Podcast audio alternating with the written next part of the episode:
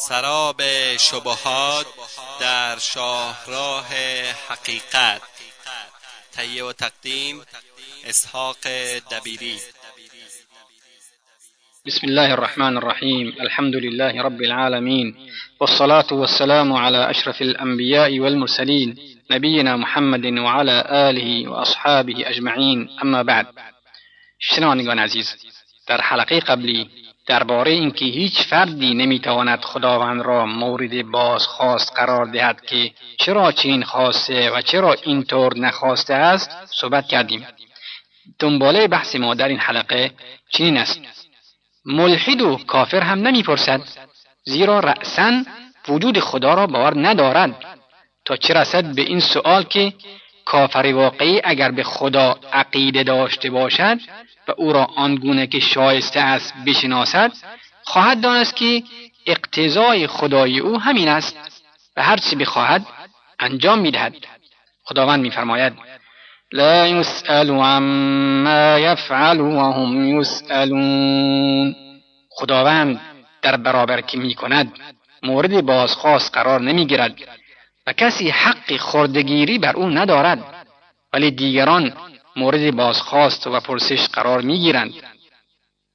زیرا او تنها کسی است که بر تمام کارهایش محافظ و مراقب و آگاه و چیره است.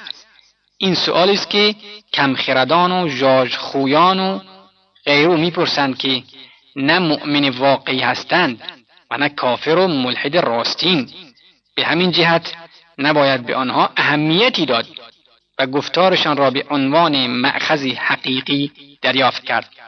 آنهایی که به حقیقت الوهیت و ویژگی های آن جاهل هستند و این سؤالات را پیش می‌کشند هرگز با بحث و مجادله و جوابهای مستقیم تعلیم و هدایت نمی‌شوند بلکه باید دانست که تنها راه هدایت و گوشزدشان این است که حقیقت الوهیت و صفات و ویژگیهایش را بر ایشان شرح و توضیح داد تا آنجا که یا او را به درستی می‌شناسد و به او کاملا تسلیم می شود که در این صورت مؤمن خواهد بود و یا یکسره راه الحاد و انکار و کفر را در پیش می‌گیرد که در این صورت هم واضح است کافر و ملحدی بیش نخواهد بود و در همین جا بحث و جدل به پایان خواهد رسید.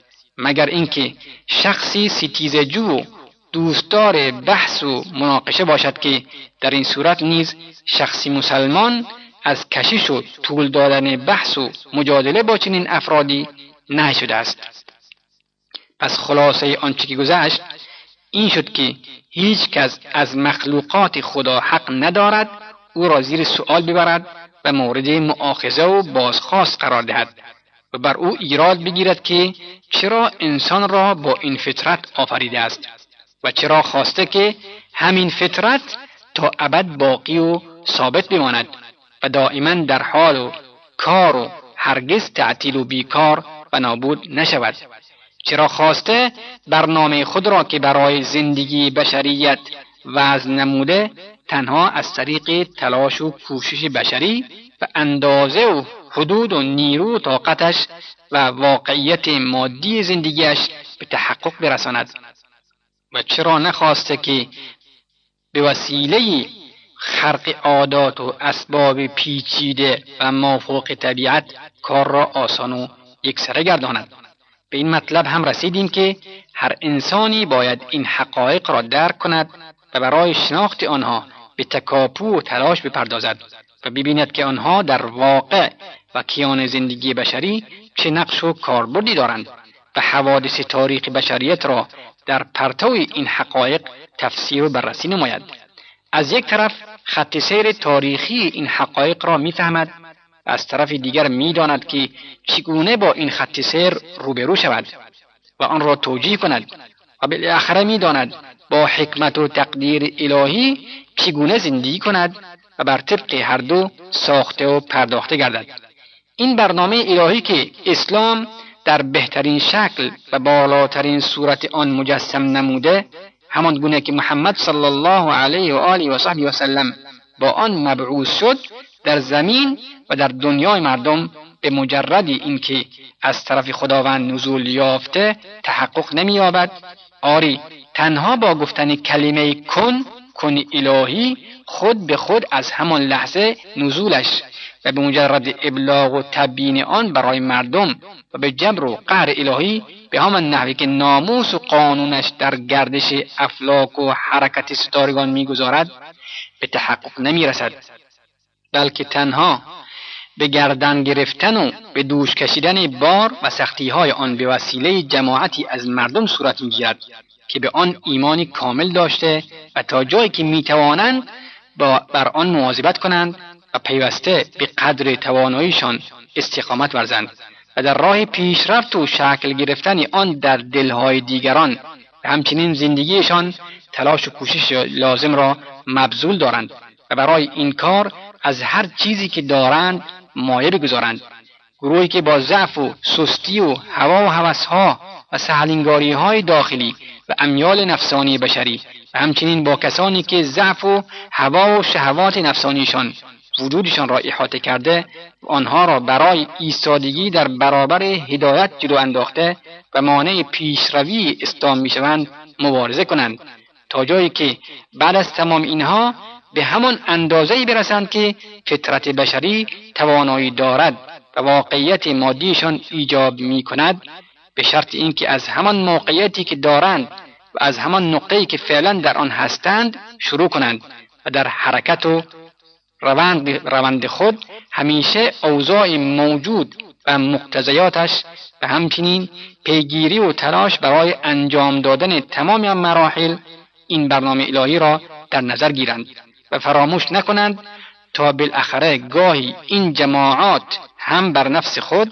و هم بر نفوس مردم پیروز و غالب و گاهی هم شکست و مغلوب شوند و این پیروزی و شکست ارتباط مستقیمی به چیزهایی دارد و آن اینکه چه مقدار از تلاش و کوشش و فداکاریشان مبذول دارند و چه اندازه از وسایل و امکانات مناسب زمان و مقتضیات آن استفاده کنند و قبل از هر چیز از همه مهمتر شخصیت آنها چه مقدار از حقیقت این برنامه شکل و تجسم یافته و چه اندازه به صورت ترجمه عملی این برنامه در وضع موجود و سلوک و رفتار شخصیتیشان درآمده است. این همان طبیعت این دین و روش عملی آن در زندگی است. این همان مسیر و نقشه حرکتی و وسیله رسیدن به هدفش است. و بالاخره این همان حقیقتی است که خداوند خواسته به مسلمانان بفهماند. آنجا که بدان میفرماید این الله لا یغیر ما بقوم حتی یغیروا ما بانفسهم خداوند حال و وضع هیچ قومی را تغییر نمی‌دهد مگر اینکه آنان احوال خود را تغییر دهند. و همچنین میفرماید ولولا دفع الله الناس بعضهم ببعض لفسدت الأرض. و اگر خداوند برخی از مردم را به وسیله برخی دیگر دفع نکند فساد زمین را فرا میگیرد. و خداوند میفرماید والذین جاهدوا فینا لنهدینهم سبلنا وان الله لمع المحسنین. آنها که در راه ما با خلوص نیت جهاد کنند قطعا به راه های خود هدایتشان خواهیم کرد و خداوند با نیکوکاران است. تعبیر به جهاد تعبیر وسیع و مطلقی است و هر گونه جهاد و تلاشی را که در راه خدا و برای او و به منظوری وصول به اهداف الهی صورت گیرد شامل می شود خواه در طریق کسب معرفت باشد.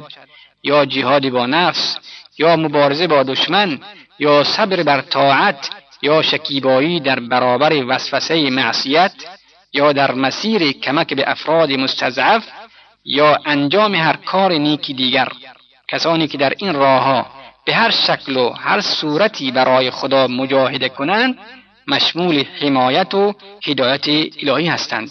بنابراین هر گونه شکست و ناکامی نصیب ما شود معلول یکی از دو چیز است. یا در جهاد کوتاهی کرده ایم و یا اخلاص در کار ما نبوده است. شنوندگان عزیز وقتی برنامه ما تا همین جا به پایان می‌رسد تا هفته آینده شما را به خداوند بزرگ میسپاریم الله اعلم و صلی الله وسلم علی نبینا محمد و آله و صحبه وسلم والسلام علیکم و رحمت الله و برکاته.